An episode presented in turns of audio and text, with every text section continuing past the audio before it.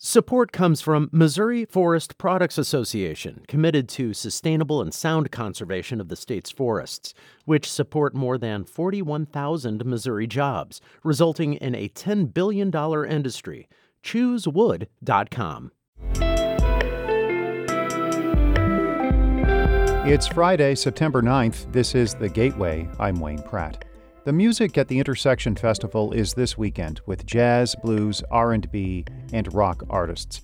Tenor sax player Kamasi Washington says it's a chance to bring his artistic vision to life. Come with with open heart, and the audience itself, the energy you bring, the life force that you bring into the room, it definitely affects us. So we're all going to kind of create something together. In just a few minutes, St. Louis Public Radio's Chad Davis reports on Washington's inspiration and artistic process. St. Louis voters will go to the polls next week in the primary for president of the Board of Aldermen.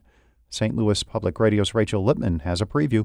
Because of the city's approval voting system, both 15th Ward Alderwoman Megan Green and 7th Ward Alderman Jack Coatar will advance to the general election, regardless of the results of the September 13th primary. But the city's Republican elections director, Gary Stoff, says people should cast a ballot anyway. Elections and voting is an important right. We've had wars fought, fought over that. Whoever wins the general election will fill the remaining five months of Lewis Reed's term. He resigned in June and pleaded guilty last month to federal corruption charges. Both Coatar and Green are pledging to make the basic services of the city, such as trash collection and 911, work for the residents. I'm Rachel Lippman. St. Louis Public Radio. That contest next week for Board of Aldermen president will be the first election since a new law took effect requiring voters to show a state issued photo ID to cast a ballot. A nonprofit will hold a clinic in North St. Louis this weekend to help people in low income areas obtain proper identification.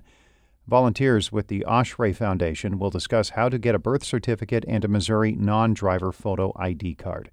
Executive Director Sarah Ruiz says the clinic could reduce the barriers to accessing a photo ID. For someone who is working multiple jobs, who maybe doesn't have fares to pay the bus to get to where they need to go, is going to make some really hard choices so that they can exercise their constitutional right to vote. The clinic is from 10 to 2 tomorrow at the Tabernacle Hub Center on East Prairie Avenue. A Boone County judge says there is no pattern of domestic violence in the child custody case involving former Missouri Governor Eric Greitens. That's despite allegations by his ex wife, Sheena. The judge adds the children have, quote, never been at risk or vulnerable at the hands of either parent. The Associated Press obtained those court documents. The judge has decided as well that the two children should move to Texas because they spend most of their time in that state and it will better protect them from public scrutiny. The St. Louis Port Authority has passed a resolution that could bring an ambitious development to North St. Louis. St. Louis Public Radio's Sarah Fentem reports it involves a plan for the city's first marina on the Mississippi riverfront. The Port Authority's resolution allows Nashville based developer M2 Development Partners to begin negotiations with city officials. They're seeking incentives to buy and develop the 70 acre property north of Interstate 270. The company plans to buy the property and turn it into a mixed use destination with a marina, hotel, and water park. M2 managing principal Tim Morris told the Port Authority the chain of rocks canal and Lowhead Dam south of the site means it's perfect for the city's first marina. The fact that the water sort of slows down at the point of rocks and there's no real barge traffic coming through calms the water significantly and, and makes it a prime site for a marina. The plot of land was filled in by former developers to raise it above the floodplain.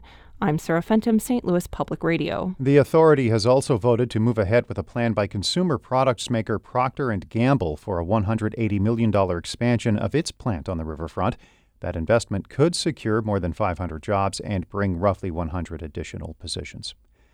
Regulators in India have approved a Washington University nasal vaccine to protect against COVID 19. The university licensed the technology to a biotech company in that country. WashU professor Michael Diamond is a co inventor.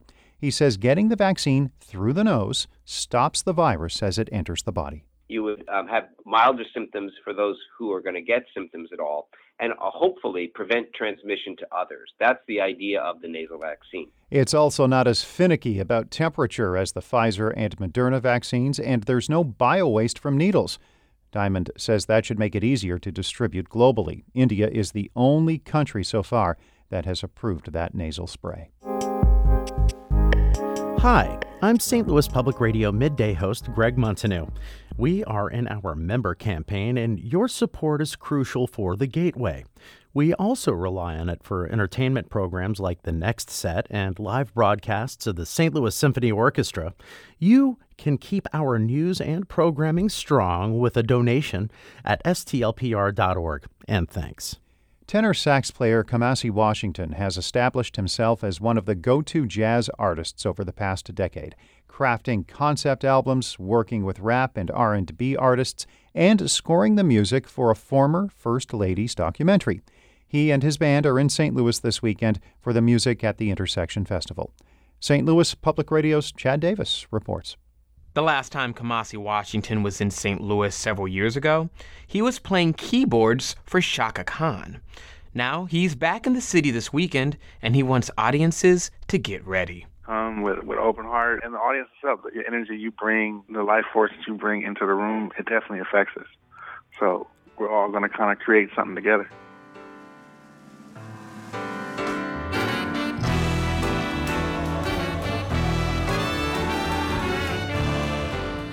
Since his last visit, Washington has become one of his generation's go to jazz artists. He exploded onto the scene in 2015 with his debut album, The Epic.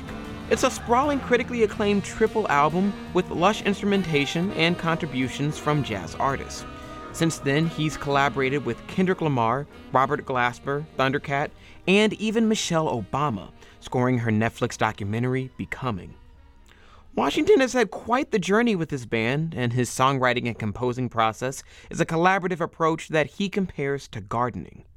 Songs start off as like seeds, just like uh, some little idea, you know, and then I start to just grow it, and I start to find other ideas that can attach to it. You know, I start to think of the orchestration, the arrangement, and then once I feel like it's at a certain place, then I bring it to the musicians from there, Washington relies on his bandmates to provide their own touches.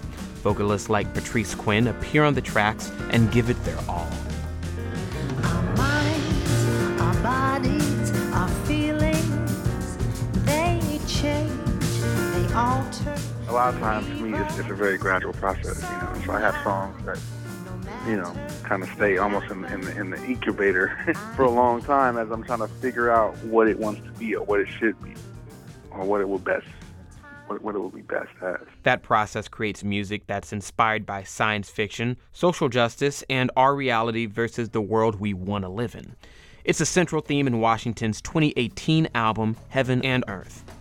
How we see the world affects how the world is, and how the world is affects how we see the world. And like there's a kind of a, a circle, a cycle in that, you know. And as you want to um,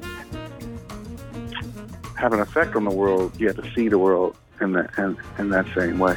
We will no longer ask for justice.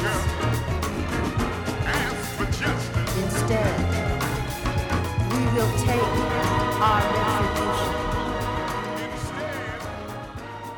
Elements of Afrofuturism and science fiction are present in much of Washington's music and his own short films, and an upcoming graphic novel he started writing during the pandemic. New music is on the way, but for now, he and his band aren't just ready to play music here, they're ready to sit back and take on new experiences. I, always like to like go out and, and, and you know, especially playing like festivals hear hear uh, different artists. And I usually actually look for artists that I've never heard before. Washington will play at Music at the Intersection Saturday night at 8:05 at the Big Top stage. I'm Chad Davis, St. Louis Public Radio.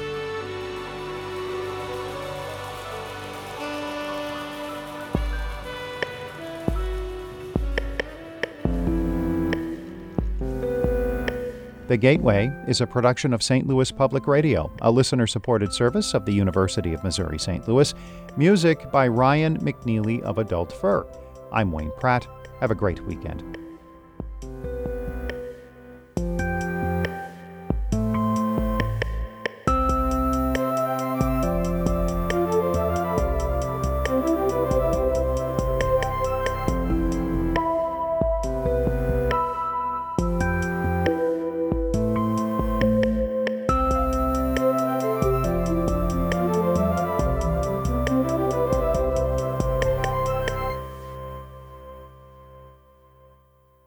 Support comes from Mosby Building Arts, a design build company committed to remodeling the right way. Visit callmosby.com to get project inspiration for any room of your house.